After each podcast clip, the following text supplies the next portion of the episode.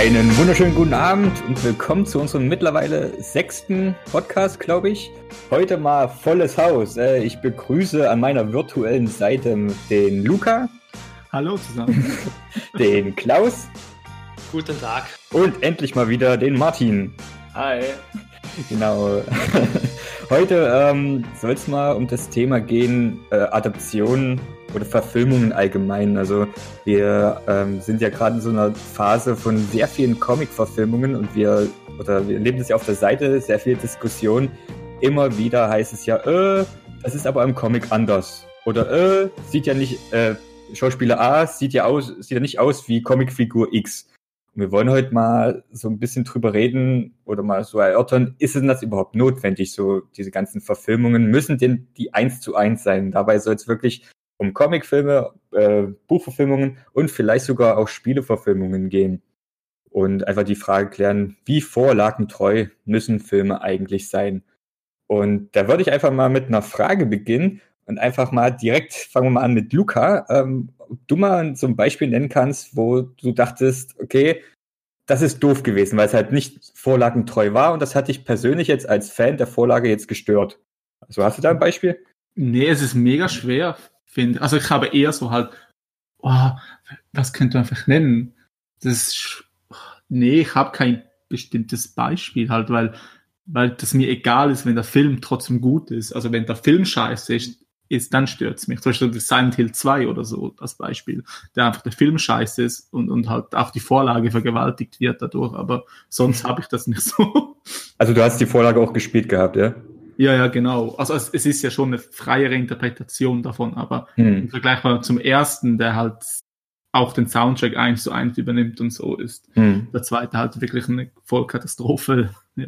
ja gut, kann man ja auch sagen, also Videospielverfilmungen sind eh nochmal so eine ganz eigene Sparte für sich, weil da fehlt ja die gesamte Interaktion, was ja die Videospiele ja ausmacht und einfach nur die Story nacherzählen ist ja immer ein bisschen schwieriger. Aber ich meine, Videospiele haben ja eh diesen Fluch, weil man sagt, es gibt keine guten Videospielverfilmungen. Würdest du dem zustimmen? Ähm, also ich würde sagen, es gibt keine, also keine Videospiele, wie man sagt, wow, das ist ein richtig guter Film, aber zwischen dem, dem Warcraft-Film fand ich ganz okay. Also ich bin auch ein Warcraft-Fan, ich finde den Film ganz okay so. Auch eben der erste Silent Hill-Film ist auch ganz okay. Auch Prince of Persia, finde ich, kann man sich anschauen. Ganz so, okay. Also, ja, aber nee, das ist nicht so, dass ich denke, oh mein Gott, ist der Film scheiße. Also, mhm. aber, aber halt Uwe Boll halt in seinen Filmen dann so sein Bollwerk des des Spaßes oder wie man das nennen will. Na gut, okay, Uwe Boll hat ja da so ein bisschen das geprägt mit seinen, naja, hm. Filmen. Äh, sowas wie Far Cry oder was hat er noch? House ja, of the Dead, glaube ich. Ich habe gerade letztens im Fernsehen Alone in the Dark von ihm gesehen. Boah. Super Film, ich weiß gar nicht, was ihr habt. Hey, das kleine Tipp, schaut mal Uwe Boll-Filme mit ähm, auf DVD oder so mit Audiokommentar an. Er geht manchmal einfach mit dem Hund spazieren währenddessen und, und hört einfach nichts mehr. Oder, oder so, so Tara Reid hat eine Brille an, weil sie Wissenschaftlerin ist. Das ist sein Grund, warum sie eine Brille anhat im Film. Und solche Sachen. Das ist mega lustig und unterhaltsam. äh, dann gehen wir doch mal weiter. Äh, Martin, äh, hast du denn so ein Beispiel einer Adaption, was dir nicht so getaugt hat? Ähm, ja, ich hätte sogar ein Beispiel. Und da, das sehe ich sogar differenziert, und zwar das Hobbit-Buch. Also es ist zwar ein Kinderbuch, aber es ist eigentlich ein ganz schön geschriebenes Buch. Ähm, es führt gut in die Tolkien-Welt ein. Und ich fand, dass der erste Film das, so die, die Essenz des Buches oder des ersten Teil des Buches sehr, sehr gut rübergebracht hat. Ich glaube, viele Leute fanden das langweilig, weil halt nicht viel passiert ist, aber das war halt das Gute für mich, weil das war wie bei der Vorlage. Und gerade beim dritten Teil und auch beim zweiten Teil, wo das dann, ähm, ich komme gerade gar nicht mehr auf Evangelines äh, Elbennamen, aber die Elben und die ganze Liebesgeschichte und so oder Legolas mit eingeführt wurde, das war mir dann persönlich zu viel Freiheit, ähm, die sie sich genommen haben. Das muss jetzt nicht unbedingt schlimm sein, aber gerade subjektiv hat mir das nicht so gut gefallen. Ich hätte da gerne einen anderen Weg gesehen. Also jetzt eher gekürzt alles gesehen oder mehr, mehr strukturiert oder was war für dich ist das, größeres, äh, das größte Problem am Film jetzt? Also äh, für, für, für mich so als Fantasy-Film äh, ist es eine Vergewaltigung, irgendwie Elben und Zwerge zusammenzubringen. Ähm, nein, aber ich hätte mir das irgendwie, hätte mir das, das Natürliche gewünscht. Ich fände es gut, dass die drei Filme gemacht haben, auch wenn der einzige Grund wahrscheinlich Geld ist, aber mehr Mittelerde ist besser für mich. Ähm, ich hätte mir einfach, ich hätte mir das irgendwie logischer gewünscht. Ich hätte mir da eher irgendwas gewünscht, dass einer der Zwerge aus der Gruppe halt eine Frau ist oder so und dass da halt mehr Diversität ist und nicht einfach so ein Charakter erfinden, der so komplett nur dran geklebt wirkt. Aber das wäre ja schon ein ganz schöner Bruch zum Buch, oder nicht, wenn wir jetzt einfach so eine weibliche Zwergin äh, ja, dran gehauen hätten, oder? Naja, das schon, aber dann wäre quasi einer der drei oder vielleicht drei der 13 Zwerge wären einfach Frauen gewesen. Ich glaube, das ist leichter zu verkaufen als ja, einfach eine Elbin, die einen Zwerg gefangen nimmt, sich sofort verliebt und dann, ja, keine Ahnung. Ich will nicht spoilern, aber. ja. ja. da hatten wir es wieder Spoiler.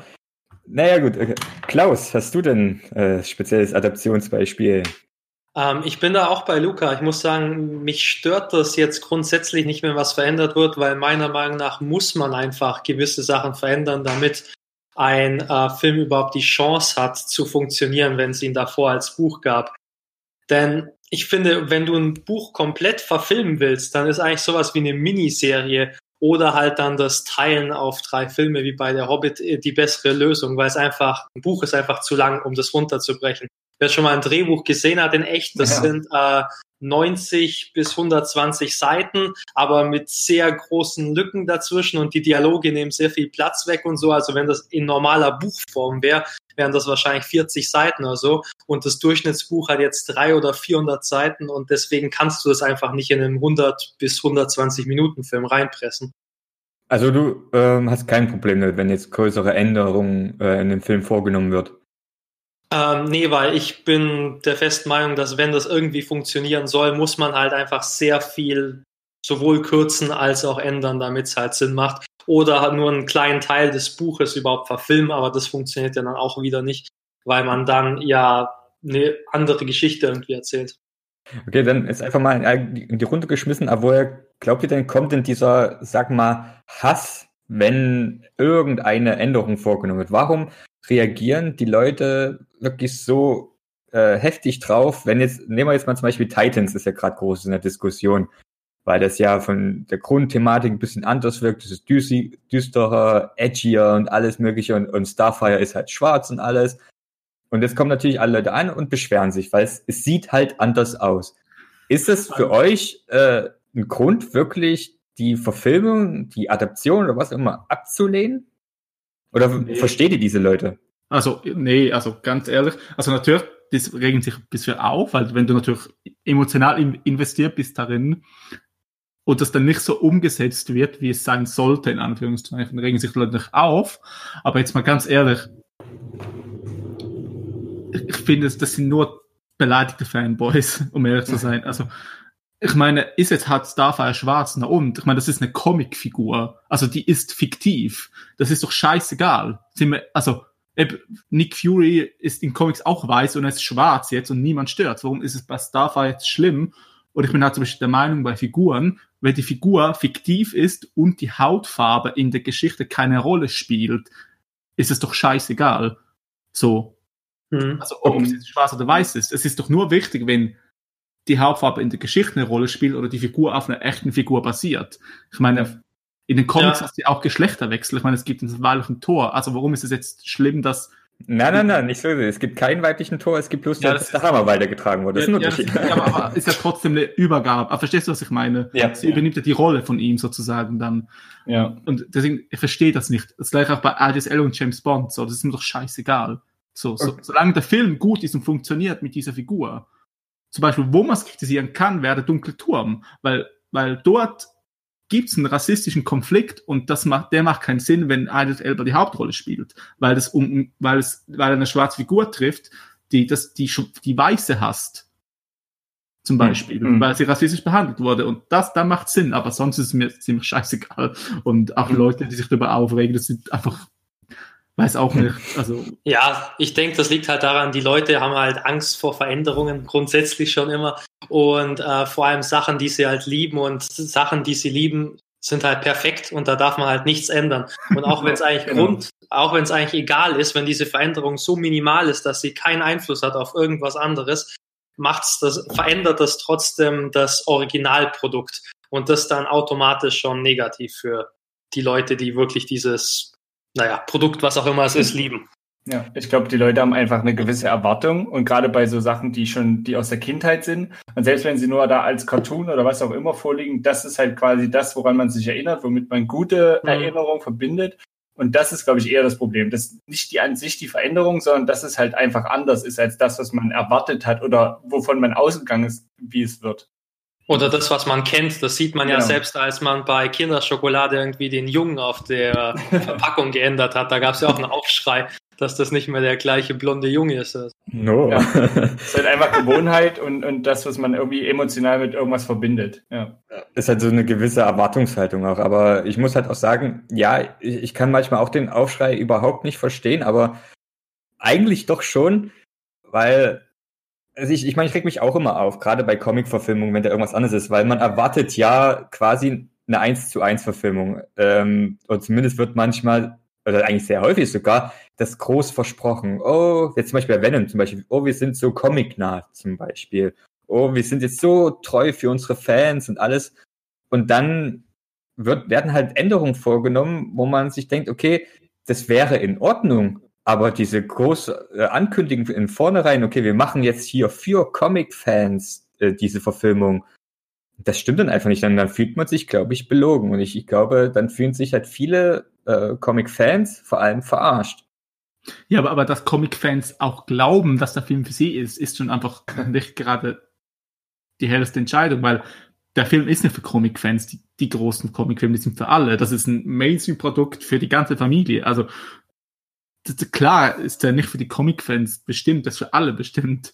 Und ich glaube, du musst halt viel rausschneiden, auch weil, weißt du, vielleicht, wenn du nicht ein Comic-Fan bist, dass du vielleicht nicht alles verstehst, wie und warum. Und du kannst einen Comic auch nicht eins zu eins verfilmen. Das geht halt nicht, weil Comics ja. sind einzelne Bilder. Du kannst die nicht, es geht halt einfach nicht. Und man muss halt Sachen verändern, dass es funktioniert in, in einem Film.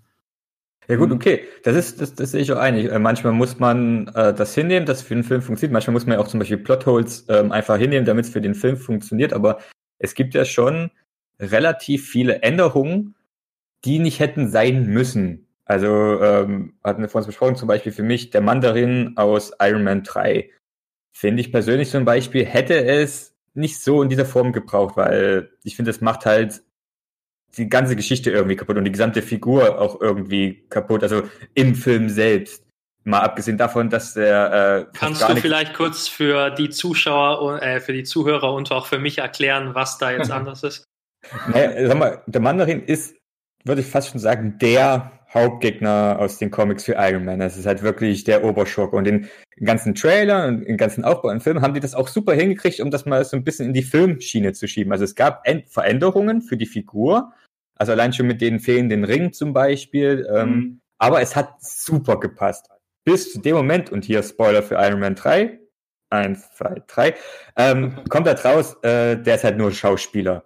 Und ein bekloppter Typ einfach nur. Und das, äh, es hat halt mhm.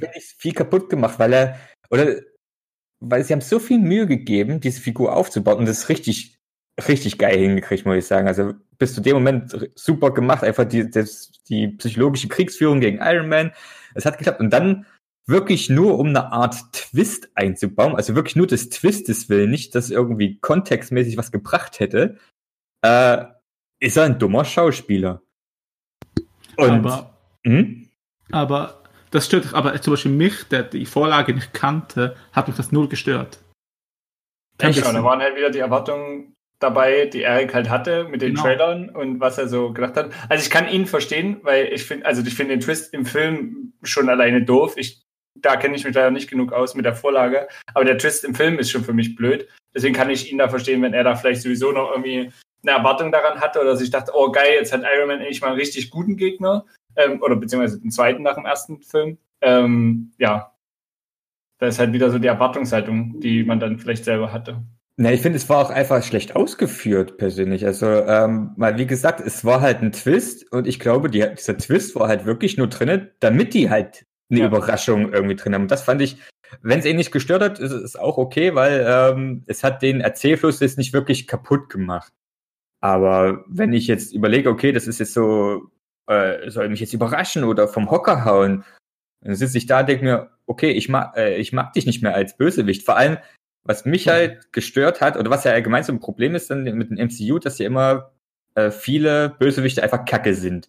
Jetzt Thanos mal ist jetzt mal eine gute Ausnahme, aber sonst hat äh, das MCU halt ein Bösewicht-Problem. Und dann hatten sie mal einen guten Ansatz und ersetzen ihn durch so einen feuerspuckenden Guy Pierce. also, das, das war halt, es war lächerlich. Also, ich fand es halt wirklich schlecht und lächerlich in diesem Moment. Bis zu diesem Zeitpunkt war der Film, war der gut. Aber, Aber das hat mir so viel kaputt gemacht. Liegt das, das schwache Bösewicht-Problem nicht einfach an der, voll, an der Filmform? Also, weil du die Bösewichte in den Marvel-Serien sind ja fast alle gut.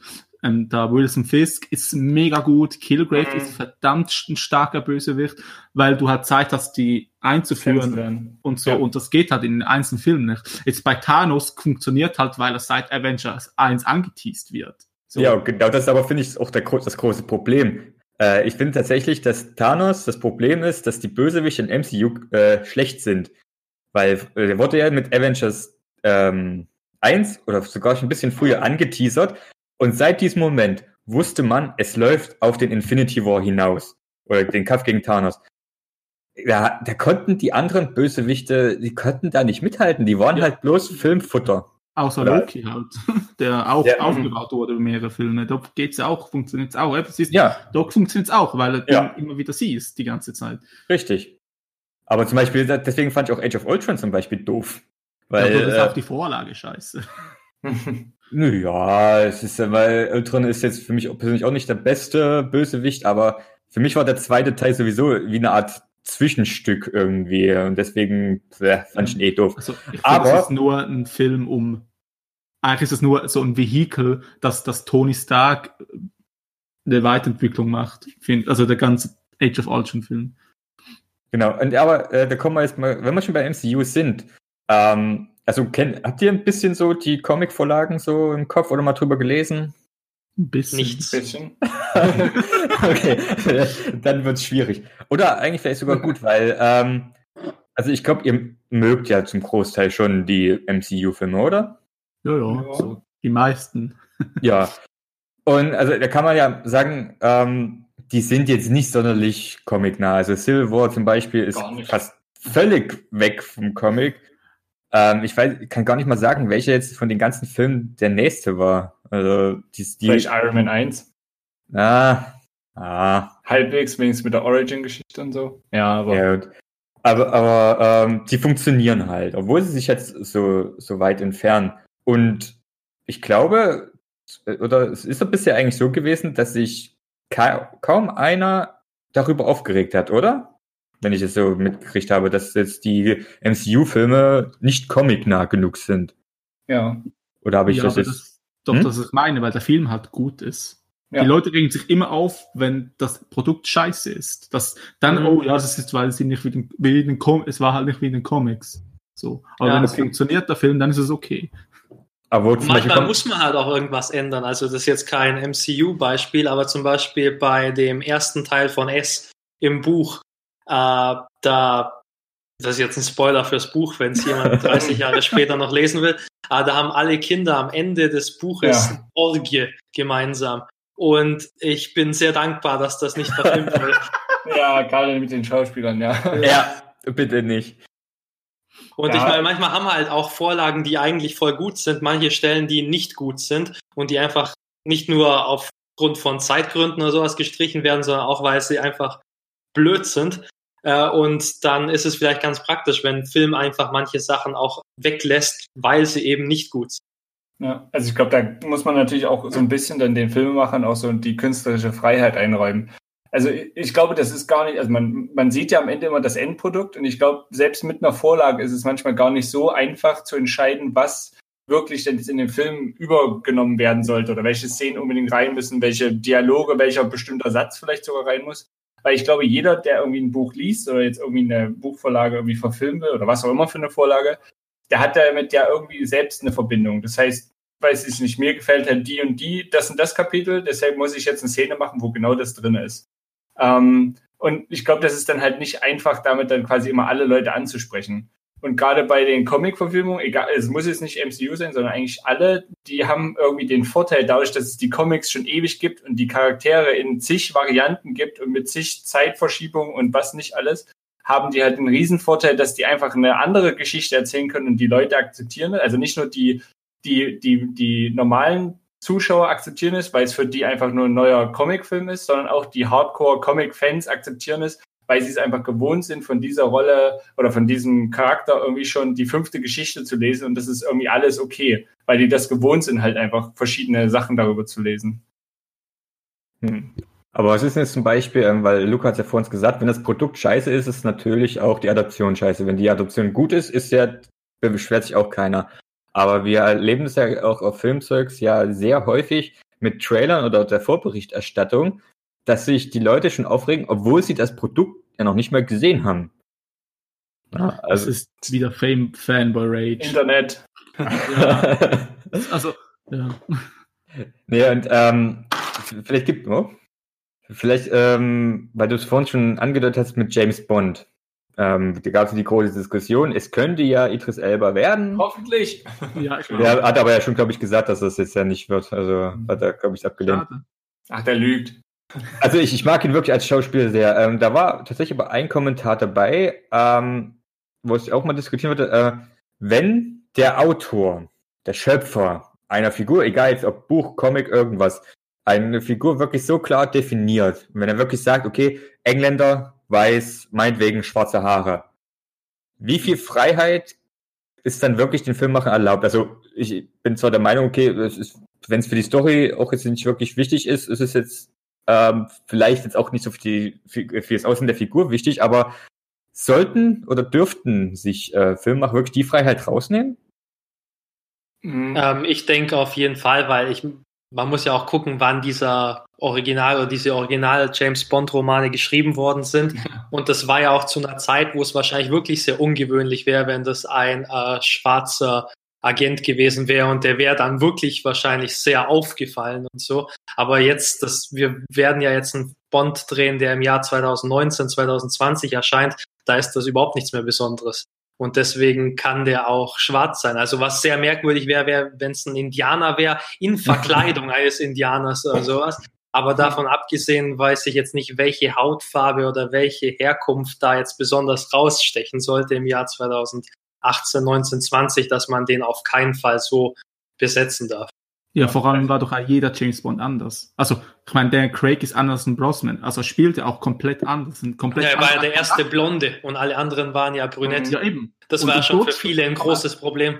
Er ist doch auch vom Charakter ein, ein komplett anderer Typ. Ja. So. Und das stört niemanden. Warum ist das jetzt wichtig? Ich meine, Na doch, das hat schon manche Leute gestört vor, wann auch immer das angefangen hat mit ja, ja, aber meine, weißt du, auch, es, es können, es, also ich glaube, James Bond ist doch ein Schotte. Im, im, also, man, Iris Elba kann auch in, in, Eng, in, in Schottland geborener Schotte sein, auch wenn er schwarz ist. So. Mhm. Das ist, also, das, das schließt ja nicht aus und ich verstehe das Problem wirklich gar nicht so. Ja. Also ich glaube auch, oh, sorry. Ähm, ich glaube auch, solange das irgendwie Sinn macht, ist, haben die da auch jegliche Freiheit. Also ich könnte mir sogar vorstellen, das ist zwar vielleicht für viele so ein bisschen dann ein großer Sprung, aber ich könnte mir sogar vorstellen, dass die Rolle irgendwann mal eine Frau werden könnte oder so. Das wäre für mich. Uh. ich weiß. aber wie heißt sie dann? Jamie Bond oder? Jane. Jane Bond. Jane Bond. Ja.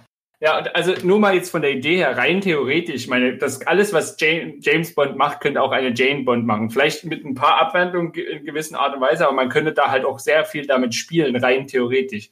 Aber solange das quasi. Atomic Blonde. Ja, ja, oder stimmt, genau. Das, das, ist ein gutes, naja, vielleicht kein gutes Beispiel, aber es ist ein gutes Beispiel. ähm, ich, ich, glaube, solange das in einem, in einem logischen und realistischen Rahmen ist, ist das in Ordnung. Wenn jetzt aber James Bond von einer Ziege gespielt wird oder von einem Alienwesen, dann wird Goat Simulator. aber ich glaube, solange das irgendwie ein Mensch ist, weil das ist so diese grobe Voraussetzung, ist, glaube ich, die Haarfarbe, Hautfarbe, ähm, egal, ich glaube, das Einzige, was halt irgendwie noch halbwegs wichtig ist, ist, dass der halt im Englischen einen englischen Akzent hat, einfach weil er ein englischer Agent ist. Aber das wäre so das Einzige, glaube ich, wo, wo man vielleicht gerade bei der Rolle nicht diskutieren kann. Aber ansonsten sehe ich da gar kein Problem. Es ist halt auch, ähm, das, äh, weiß ich gar nicht, ob es jetzt Klaus oder Luca war, ähm, gesagt, dieser Zeitaspekt, ne? Wir haben 2018, 2019 ich würde es tatsächlich verstehen, wenn sich Leute aufregen würden, wenn dieser James Bond-Film ein Klassiker werden soll. Also wenn er, wenn es jetzt heißt, ähm, wir machen wieder 1960er und es wird eine direkte Verfilmung eines Buches. Dann könnte ich es verstehen, wenn sie sagen, nee, Idris Elba geht einfach nicht, weil es soll ja die Zeit widerspiegeln, es soll das Buch widerspiegeln. Okay, verstehe ich. Aber dieser Aspekt, jetzt, wir leben jetzt in der Zeit 2019, es geht im Endeffekt nur um die Charakterzüge James Bond und es geht um die Action, es, es geht um die, den Spionageanteil, dann ist es völlig Wurst, äh, wer das, also es muss ein Engländer sein natürlich, aber dann sonst ist es völlig Wurst, wer da irgendwie auftritt. Ob es jetzt wirklich eine Frau sein sollte, da. Ja, will mich auch nicht stören. Also, ich meine, jetzt noch bei Idris Elba, ich meine, der hätte alles, was ein James Bond braucht. Er kann mega Ja. rough sein, so, ich meine, du kannst ja Lufa nehmen als Beispiel. Er ist mega rough, aber kann auch halt auch der Gentleman spielen. Also er war war die perfekte Besetzung für die Rolle, für das, was er kann. Und dass man halt sich einen Auf- und Nur weil er halt schwarz ist, okay, es hat halt schon einen rassistischen Unterton teilweise schon fast, Hm. dann ist okay. Wenn euch das jetzt stört, Ja. Ja, man ist halt, äh, ich glaube, das wirklich das größte Problem ist die Erwartungshaltung. Ich meine, viele sind Fans von ähm, James Bond, sind damit aufgewachsen und es ist halt, äh, was man sich erhofft auch so ein bisschen, oder gerade bei Comic-Verfilmungen. Für mich ein Sonderfall sind immer Buchverfilmungen irgendwie. Weil äh, man hat keine Bilder in der Vorlage, man äh, hat vielleicht ein paar Beschreibungen, aber sonst ist alles der Fantasie überlassen. Und ich meine, welche Buchverfilmung trifft schon genau die Vorstellungskraft von jedem irgendwie? Also, Fifty Shades of Grey. ja, sch- scheiße Buch, scheiße Film, ist der richtig. erste Film, bei dem ich aus dem Kino gegangen bin. Also, Äh, na? Ne, ich wollte dazu bloß sagen, ähm, ich habe leider die Bücher nicht gelesen, aber vielleicht hat es jemand von euch. Bei Game of Thrones wird das doch immer gesagt, dass gerade so die ersten Staffeln sehr buchtreu sind. Ähm, zumindest so sehr das geht und gerade jetzt die späteren ähm, halt nicht mehr so sehr. Ähm, aber selbst da stört scheinbar die Leute nicht so, weil irgendwie haben es da die Leute, glaube ich, verstanden, okay, das sind halt zwei verschiedene Entitäten. Also die haben Ja. das Buch, was sie lesen können, was ihnen keiner wegnimmt, und es gibt die Serie, die genauso ihren Charme hat und genauso gut ist und deswegen akzeptieren die, dass da auch ein paar Sachen halt nicht gleich sind. Nee, Aber- es gibt kein letztes Buch. Also die Geschichte ist Ja. fertig. So. Ja, ich weiß, aber Deswegen halt ist es anders. Und dann gibt's immer die Leute, äh, im Buch haben sie aber was viel Cooleres gemacht. Ja. Genau wie die, für die Comic-Leute. du hast natürlich, du hast natürlich in Büchern halt auch immer diese typischen Monologe und die ganzen Gedankenzüge und die ganzen inneren Gefühle, was du halt in einem Film überhaupt nicht so darstellen kannst. Das heißt, du hast ganz viele Seiten, wo ein Charakter nachdenkt und das musst du quasi in einer Szene ähm, darstellen in einem Film, wo der Charakter dir, weiß ich, in zwei Sätzen irgendwie eine Antwort gibt oder so. Ähm, und das funktioniert natürlich nicht immer oder das kannst du halt nicht immer so einfach darstellen. Deswegen ist es da, glaube ich, auch relativ schwer, das halt ordentlich umzusetzen. Und du musst dich da halt für die wichtigsten Punkte ähm, entscheiden und dann hast du halt gewisse Freiheiten, die du dir einfach nehmen solltest als Filmemacher. Ja, und dann hoffentlich machst du einen guten Film, weil ich glaube, darum geht's am Ende. Ja, ich bin halt eben der Meinung, bei Büchern ist es immer so eine Sache. Ich meine, man liest die Bücher, man äh, hat die Geschichte eh schon gelesen.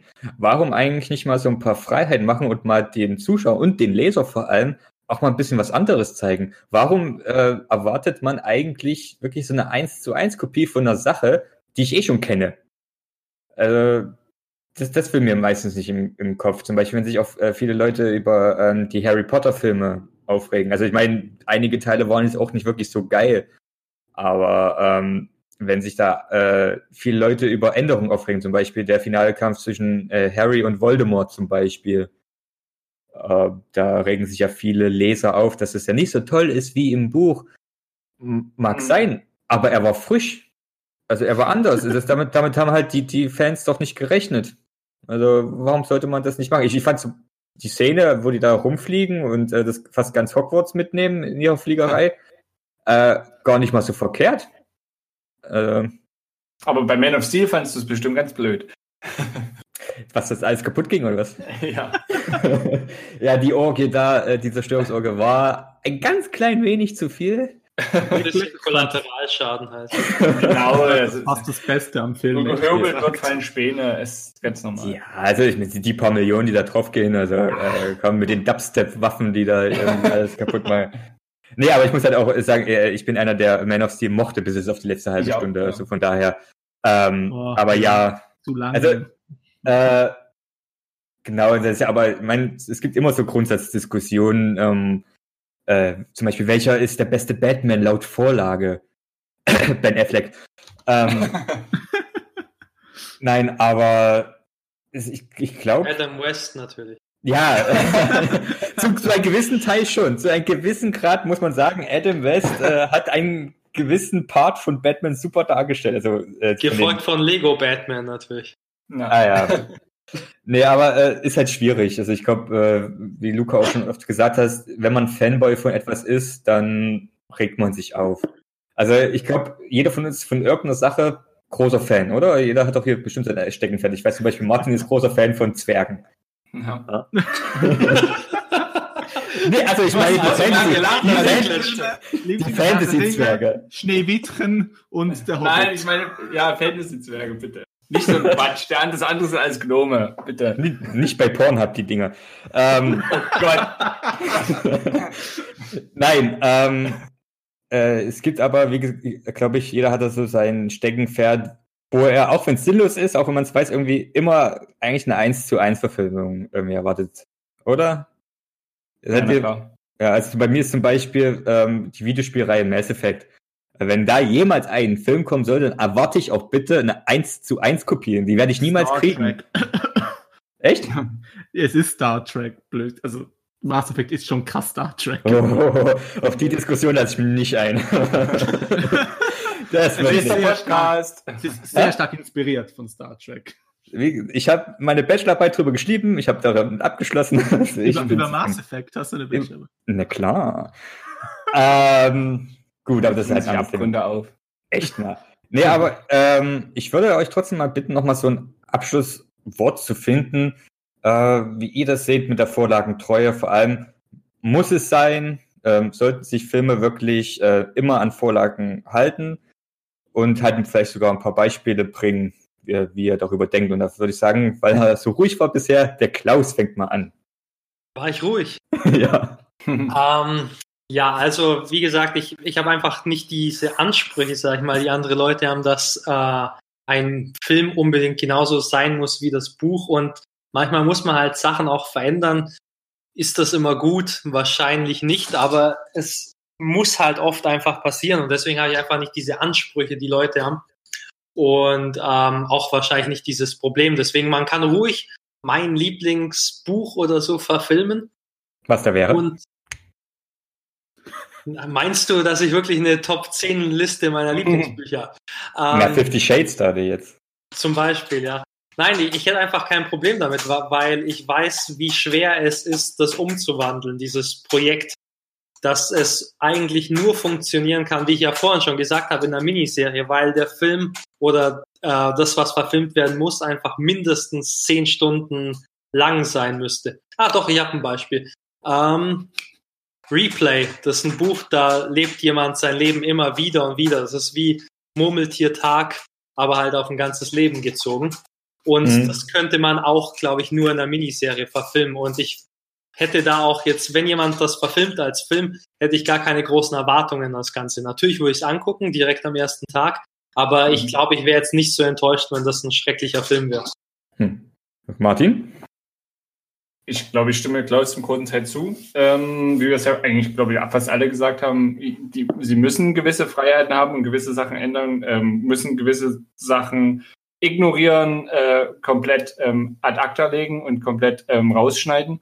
Das gehört einfach dazu, weil man kann nicht alles eins zu eins umsetzen. Ich glaube, es gab auch schon genügend Versuche, wo das gemacht wurde, zumindest auch bei Comics, das halt wirklich für, wie Frame für Frame umzusetzen. Und das sieht zwar vielleicht ganz cool aus, aber es ist halt am Ende nicht das Gleiche, weil Film ist ein anderes Medium als jedes andere Medium. Sind, ähm, hat das halt auch eigene quasi Gesetze und denen muss man folgen. Ähm, natürlich gibt es Beispiele, wie bei mir zum Beispiel beim Hobbit, ähm, was andere vielleicht gar nicht so schlimm finden, wo ich dann zum Beispiel sage, okay, da bin ich halt irgendwie Fan von. Da gefällt mir jetzt einfach die Entscheidung, die sie getroffen haben, nicht so gut. Ich finde es gut, dass sie eine gewisse Entscheidung getroffen haben. Ich hätte halt einfach nur gerne mir eine andere gewünscht. Hm. Luca? Ähm, ich sehe es auch äh, wie die anderen halt. Es ist, also es stört mich nicht, wenn es nicht perfekt vorlagegetreu ist. Ich finde nur, wenn du eine Vorlage nimmst, solltest du auch schon, also es muss schon einen gewissen Anteil haben, der getreu ist, weil sonst kannst du einfach einen anderen Film machen, so, also anders nennen. Aber sonst stört mich nicht. Mir ist scheißegal, ob James Bond schwarz ist, ob Starfire aussieht wie eine, wie eine Straßenhure. Solange das Endprodukt, solange das Endprodukt gut ist, soll es mir recht sein. Ja gut, ähm, also, ja, toll, jetzt bin ich der viele, der zustimmt. Ähm, nee, äh, also zum Teil zumindest. Also ähm, ich bin auch der Meinung, Filmemacher können sich schon eine gewisse Freiheit rausnehmen, solange das Endprodukt halt wirklich gut ist. Aber ähm, ich sehe auch da die emotionale Seite von Fans eben. Ich, ich habe jetzt nichts gegen Fanboy-Fangirl-Tum, wenn sich da tatsächlich viele aufregen, weil, äh, wie gesagt, jeder hat so sein Produkt, was er besonders geil findet, was er verfolgt seit Jahren da ist halt, auch wenn auch unrealistische Erwartungshaltung dabei und die meisten Leute werden das wahrscheinlich auch wissen, aber wir sind halt im Internetzeitalter, muss man wahrscheinlich immer ein bisschen Luft einfach mal rauslassen. Ähm, deswegen kann ich so Diskussionen zu einem gewissen Grad schon verstehen, weil äh, man, man hofft halt einfach und die Hoffnung wird halt sehr, sehr, sehr häufig zerstört.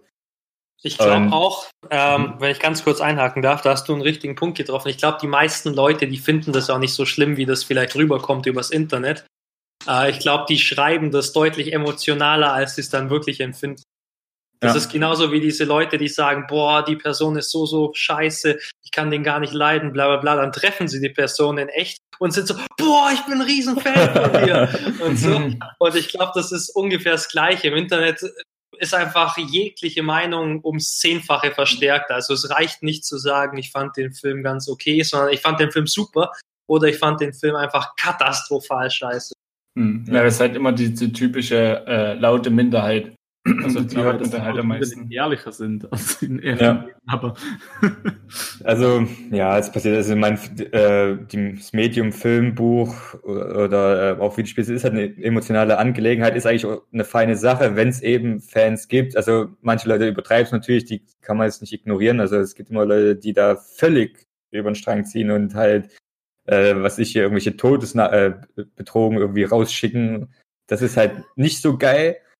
Ähm, aber wie gesagt, also zu einem gewissen Grad kann ich halt ähm, den Frust einiger Fans verstehen. Also weil ich halt ganz genau weiß, dass halt, wenn ein, äh, Lieblingsprodukt von mir, wenn das verfilmt wird und es ist kacke oder in der Vorschau schon sieht es nicht so geil aus, dann würde ich mich auch aufregen. Von daher ähm, ist das in Ordnung. Gut, dann äh, bedanke ich mich heute wieder mal bei euch für eure Meinung und euer Wissen. Und dann würde ich sagen, äh, hören wir uns nächste Woche wieder. Bis dahin. Tschüss. Dann tschüss. Tschüss. So, jetzt muss ich wieder den Ausknopf finden.